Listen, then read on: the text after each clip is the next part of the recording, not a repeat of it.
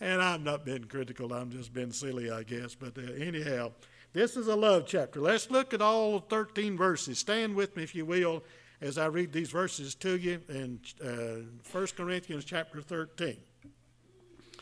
Paul says here, though I speak with tongues of men and of angels and have not charity. And by the way, this word charity means love. Now, we think about charity helping the Red Cross, giving money to people that we don't want to help, that we don't want to take the time to go help them personally, but we give that. This is not, it's not talking about, it may include that, but that's not what the word really means. It's talking about love, the strongest word for love, agape love, a parental love, God's love. He says, If we uh, speak with tongues of men and of angels and have not charity, I am become as a sounding uh, brass or a tinkling cymbal. And though I have the gift of prophecy and understand all mysteries and all knowledge, and though I have all faith so that, that I could remove mountains and have not charity, I am nothing. And though I bestow all my goods to feed the poor, and though I give my body to be burned and have not charity, it profiteth me nothing. Charity suffereth long and is kind. Uh, charity envieth not. Charity vaunteth not itself, is not puffed up, doth not behave itself unseemingly, seeketh not her own, is not easily provoked, thinketh no evil, rejoiceth not in iniquity, but rejoiceth in the truth, beareth all things, believeth all things, hopeth all things, endureth all things. Charity never fails. But whether there be prophecies, they shall fail. Whether there be tongues, they shall cease. Whether there be knowledge, it shall vanish away. For we know in part, and we prophesy in part. But when that which is perfect is come, then that which is in part shall be done away. When I was a child, I spoke as a child, I understood as a child, I thought as a child, but when I became a man, I put away childish things. For now we see through a glass darkly, but then face to face. Now I know in part, but then shall I know even as also I am known, am known. And now about a faith, hope, charity, these three, but the greatest of these is charity. Heavenly Father, we thank you for this privilege to be back in church on a beautiful Sunday morning. And thank you for everyone that's come this way. And I pray, Father, that you would just visit with us in a very special way in the next few minutes as we try to preach the Lord's message to this congregation. We ask for the anointing of the Holy Spirit and the help from above. And Lord, we ask that every heart will be blessed and touched. And Lord, that you'd just speak to every soul should there be one among us that's not a Christian, I pray that the Holy Spirit will remind them that Jesus loves them, and Lord, that they will accept that love today, uh, which means that they can be saved by trusting Jesus Christ as their Lord and Savior. Help them to do it today. Just uh, be with us and bless us, we pray. In Jesus' name, amen. Thank you, and you can be seated. In verse number 8, at the end of, uh, of that verse, it says that, uh, that uh, uh, or in that verse, uh, it says that love never fails. Charity at the beginning of the verse rather than the end at the beginning of it. Charity or love never fails. Love never runs out. I remember sometime back watching one of the uh, the uh, old Bonanzas, I believe it was, or anyhow, one of those, uh, uh, those uh, uh, uh, old westerns. And they had a family that both the husband and or the or the dad and mom was killed, and they left like three or four children, and they didn't want to separate the children. They had no relatives to take them, so they had um, the judge held a hearing to see who would like to take those children and keep them and who he should award them to. And in the end of it, there was a family in that community that had a house full of young'uns. They must have had eight or nine young'uns, you know, already. And they came to court that Sunday with all of those young'uns in the, in the back of that wagon. And this man and woman come and appeared before the judge and said, We'd like to take those children and raise them up with ours. And the judge decided uh, maybe three more won't hurt, and he gave it to him. and you could see when that mother took the least one, which was just a baby, in her arms up on that wagon seat. And those children was uh, they helped them up, load them up in the back back of the wagons, and the bigger ones was taking care of the little ones, and those children from that home uh, just pitched in there and helped them. Love never runs out. If that's what you're looking for, run out of, it never runs out. Now, feelings sometimes change, but love never comes up short, never fails. You say, Preacher, that's a big statement. That's what the book says, and what the book says, God gives me a right to say it. and I believe that. I believe that. That love never fails. Uh, sometimes when love is mistreated, it turns bitter. In people's relationships and so on down the line, but love never fails. And that's what I want to think about. In these first three verses, by the way, in chapter number 12, Paul is talking about the spiritual gifts. Uh, and, and tongues was one of those gifts that he talks about there. And, and remember that the people, the disciples, those uh, uh, on the day of Pentecost, that, they, that those people were all Galileans and that was preaching that day. And there was Jews from every country uh, under the heaven, the Bible says, and probably that uh, that means that from every known country. And these Jews had come back. This was Pentecost. Uh, this was a part. This was the climax of the of a feast that they had, and uh, was the fiftieth day, and that's what Pentecost means, the fifty. And uh, they were back there, and they they had all kinds of languages that they spoke, different dialects. And they come, and Peter was the main spokesman that day. And we don't know anything about Peter having any extra education. That was really a smart man. We don't know. We know he was an aggressive man, and sometimes he did some foolish things. Uh, but he was a great guy. But he was a preacher, and God chose him to be the main spokesman that day. And these people says we don't understand this. All of these men are Galileans and they all speak the same language, but we hear them speak in our tongues, our native language, uh, the wonderful works of God and what God has done. And that's a gift. You say, Preacher, you think it could happen today? I sure do. If it needs be, I sure do. Uh, that uh, that uh, uh that uh, uh, that God can give us ability to speak with another tongue. Not long ago, somebody was telling me that they was having a revival meeting, and this fellow was sitting beside of a man that he didn't know, and didn't know where he come from, didn't know anything about him. And when, uh, when the invitation was given, uh, he stood up and he was standing beside of that man. And, he, and the invitation was good, and it was a moving invitation. And folks were going to the altar and getting saved. And this man had never spoken in tongues in his life. Never looked for that gift. He never spoke in another language in his life, but he did that day. And this man sitting beside of him told him, says, You told me how to be saved in my language, and I understood that. He understood that. That's what they did on the day of Pentecost. That was a gift that come from God. And, and the church in the early days had got carried away with that.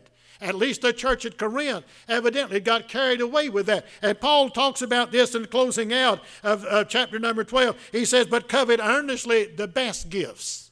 And Paul talks about these. We don't have time to go into that, uh, but he talks about this. But uh, covet earnestly, and this word covet is a good word. Desire is what he's talking about, and that be the word we'd use today, but it means the same thing. Uh, uh, uh, earnestly, the best gifts, and yet I show unto you a more excellent way than the greatest gift that's there. Uh, and that's what they were all wanting to be able to do was speak in tongues. Uh, speak with other tongues. Paul knew a lot of languages. He had studied a lot of languages. Now, there's a difference in Paul and Peter. Uh, Paul was a highly educated man and an intelligent man, in my opinion, very intelligent. Uh, but uh, but uh, and he, he spoke with tongues. And but he goes on to talk about this, and he says, "Though I speak with tongues and of, of men and of angels, and have not charity. And though, and, and down in verse number two, and though I uh, have the gift of prophecy. Now, the word prophecy in the New Testament is talking about preaching or prophesying. Uh, prophecy, uh, this word can mean one of two things to go forth telling uh, or, uh, or, or, or tell it first. you prophesied. Do you understand? Well, you didn't understand me. I didn't understand me. Forthtelling or foretelling. Do you understand the difference? Foretelling is telling it before it happens. That's prophecy. Forthtelling is also connected with this word and just plain old preaching or just plain old witnessing to people about the Lord. Uh, we, uh, about the Lord. And so I have the gift of prophecy and understand all mysteries and all uh, uh, knowledge, and though I have faith so that I could remove mountains. And though I bestow all my goods to feed the poor, and though I give my body to be burned. And then he says at the end of each one of these, uh, these uh, verses, and have not charity or love, it profits me nothing. Paul said, if I can preach the very best, if I can prophesy, if I can speak in tongues, if I can give all the, uh, things to, uh, to charity and, and, and to, to help other people and all of these things, uh, and have not love, he says, I'm a nothing, I'm a nobody, I'm a joke. Really. And that's the truth. I don't understand why people want to have a form of religion and not the real thing. I, I don't understand that. Uh, when, I got saved and when I started seeking the Lord, I knew some people that said they were Christians, and some of them would do some things that I wouldn't do. Uh, you know, and I'm just as lost as a heathen. Uh, but I knew some other folks that were good people. You know, they, uh, you know, they they didn't uh, uh, they didn't go to places I did, and they didn't talk the same way I talked, and they didn't act the same way that I acted, and and and they they, they But you know, when I wanted to get right with the Lord, you know who I, I wanted to be like? I wanted to be like them, because their lives were different. They were different. Uh, George Harrison was uh, our neighbor when I was a boy growing up, and George Harrison was a good man, uh, a real a, a, real good man, and uh, he went to church.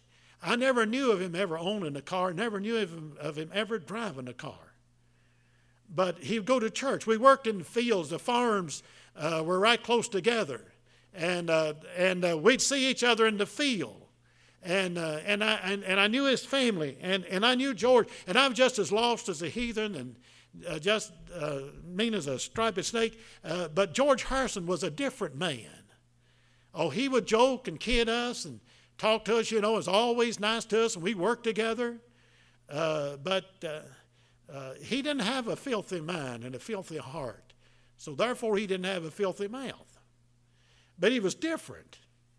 And I remember some folks that owned a big farm right beside of where Mr. Harrison lived, and he was a sharecropper too. I don't know whether uh, he ever owned a farm in his life, but he uh, worked on a big farm that belonged to uh, some of the Dickinsons.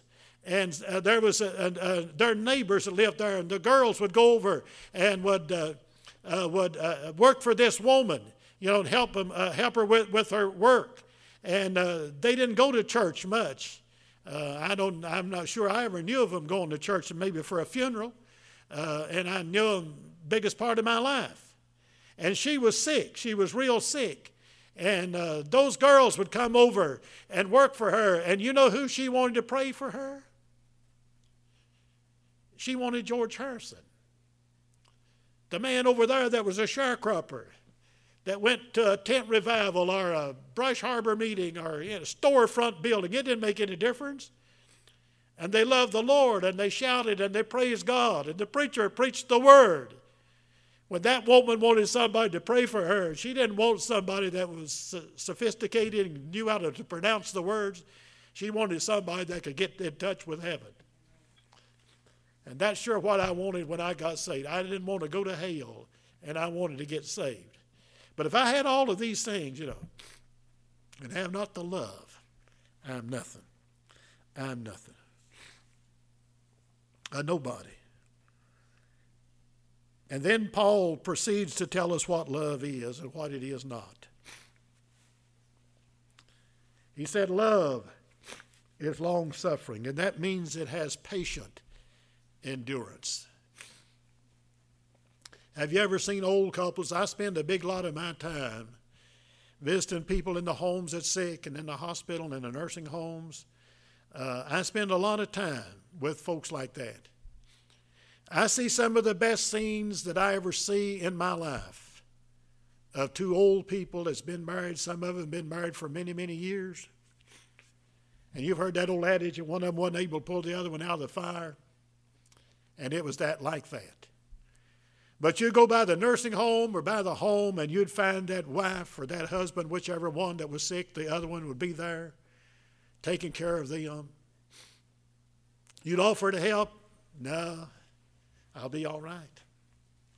I'll be all right. One of uh, Whitey Purgeon's uncles, I guess it was, is his, he was his kin on the, on the woman's side. Her husband was sick for Lord, I don't know how long, and he lived over on the, uh, uh, the road there across from us. Uh, has a name.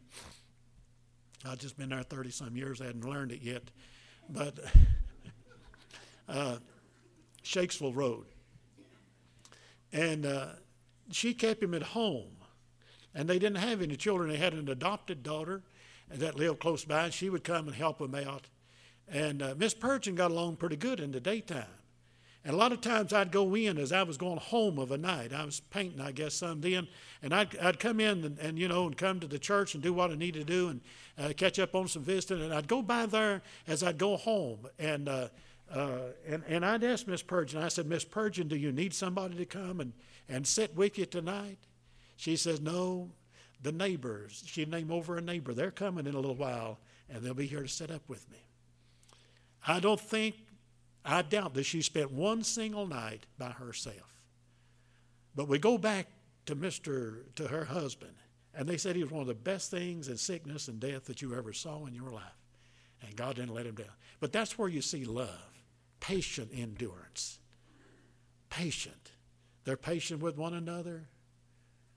Sometimes I talk to one, and especially if they've got trouble with their mental capacity, and they'll tell me, Preacher, they say hard things to me. I said, They don't know what they're saying.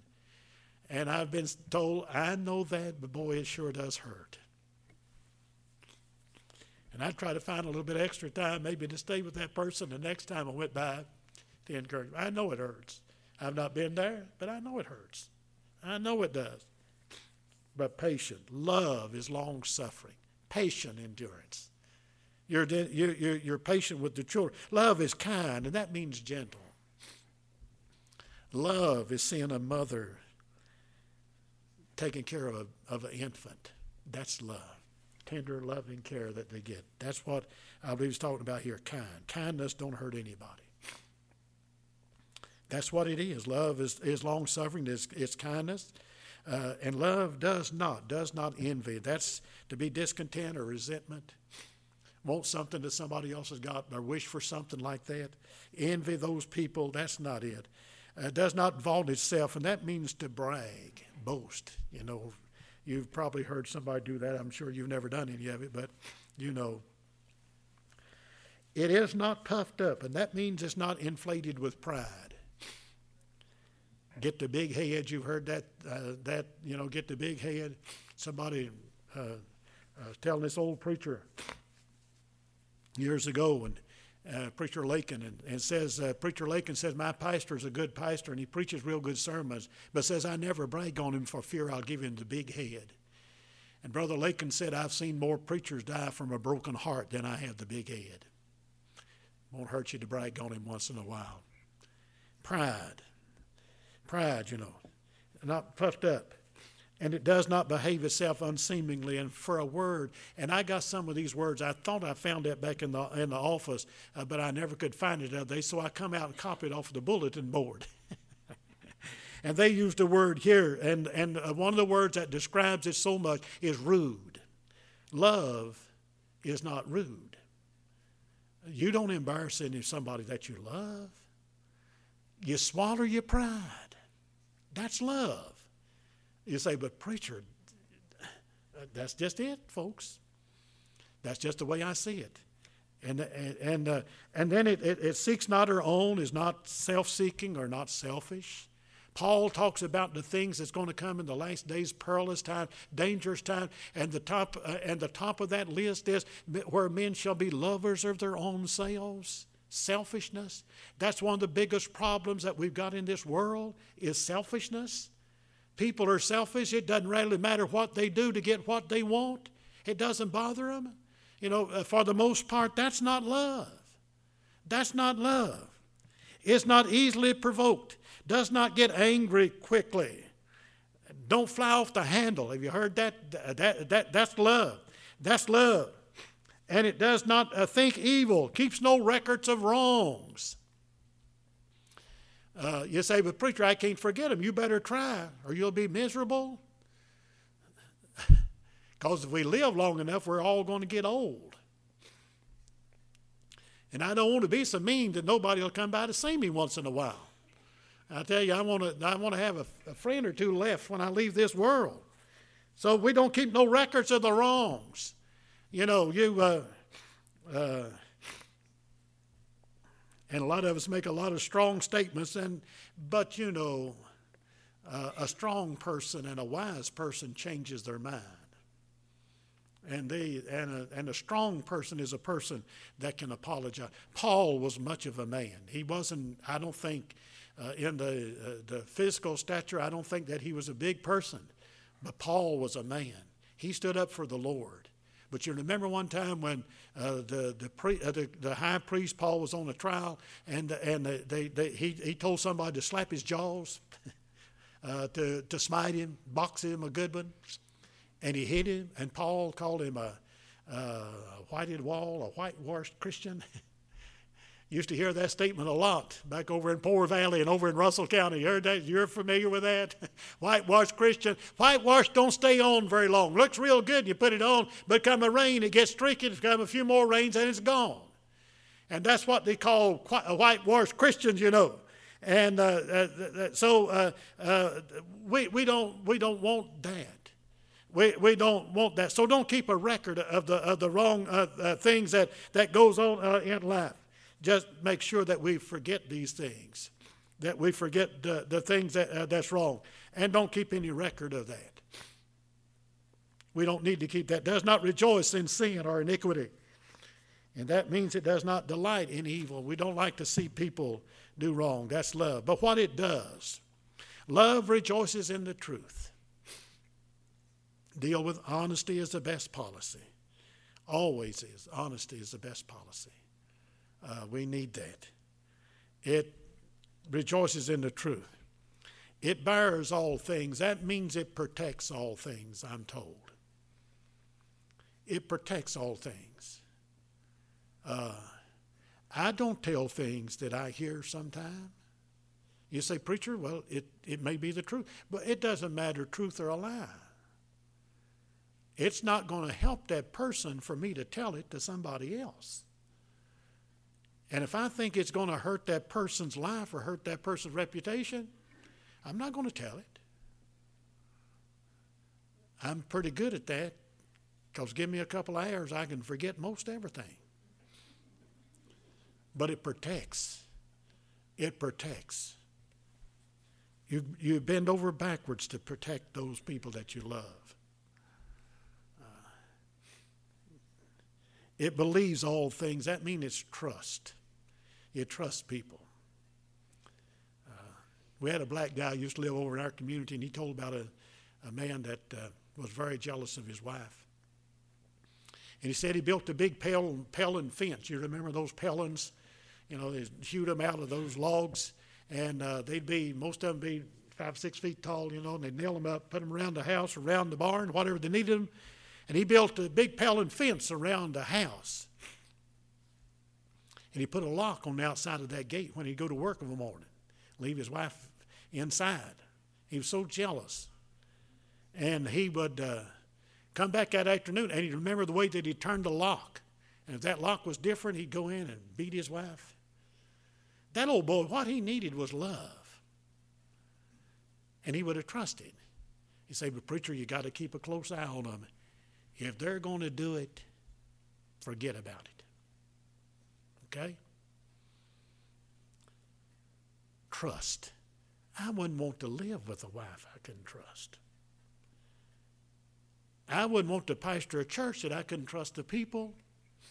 I've got suckered in a few times, but some of them haven't done it to me yet.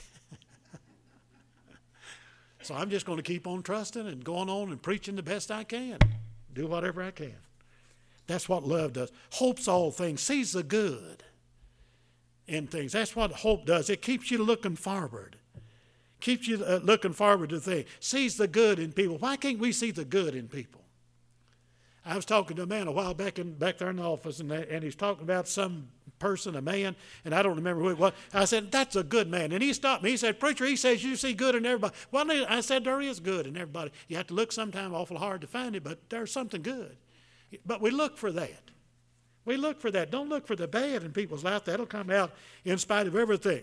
And then it says here it, it endures all things. Persevere. Persevere means that you go on regardless.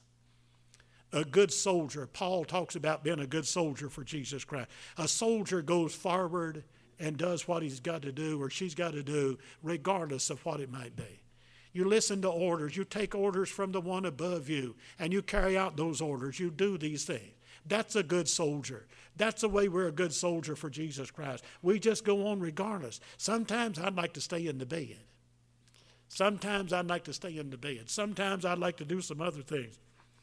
But I want to do my Lord's work first of all.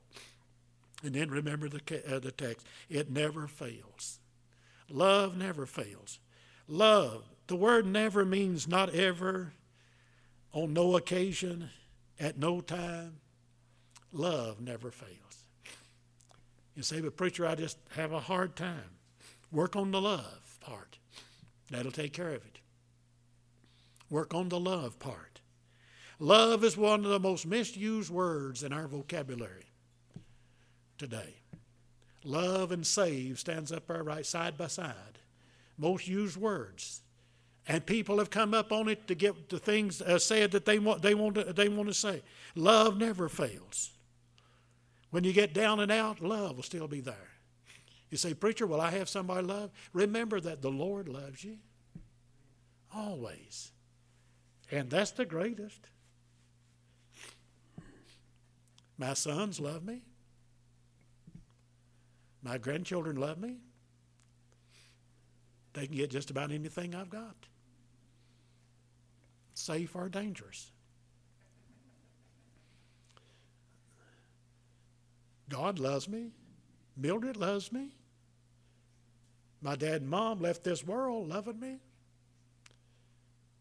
I was talking to my mom when she left, dropped the phone, and was gone.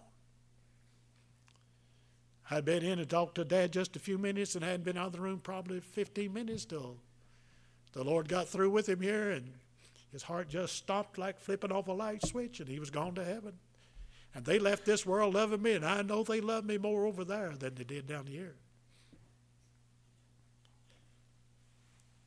Love never fails. To fail means to prove deficient or lacking, or perform inefficiently or inadequately. And love always stands the test. Love is always acceptable in this world, will be acceptable in the world to come. And closing out, and I've already talked way too long. Verse number 13, and now abideth these three faith, hope, and charity, or love. But the greatest of these is love. Hope is wishing for something, looking forward to something, something that you've got. You, you've got that expectation, and you're wishing for it. And faith is believing God, believing in the Lord and believing God, believe what He said. But love is greater than all of it. Love never runs out. Love doesn't run out in this world. Love won't run out in the world to come. Love. Love. Let's make sure that we love the Lord. First thing that we need to do is to love the Lord with all of our heart and soul and mind and strength, and then our neighbor as ourself. If we follow those two commandments, we'll never go wrong. To love people, to love the Lord, number one, and to love our neighbor as we love ourselves. The Lord loves you. He cares about you. He's your friend. He wants to take you to heaven. If you're not ready, I hope you'll come and, and get ready while you've got time, would you? Would you bow your heads? Would you play just as I am, please, uh, Linda?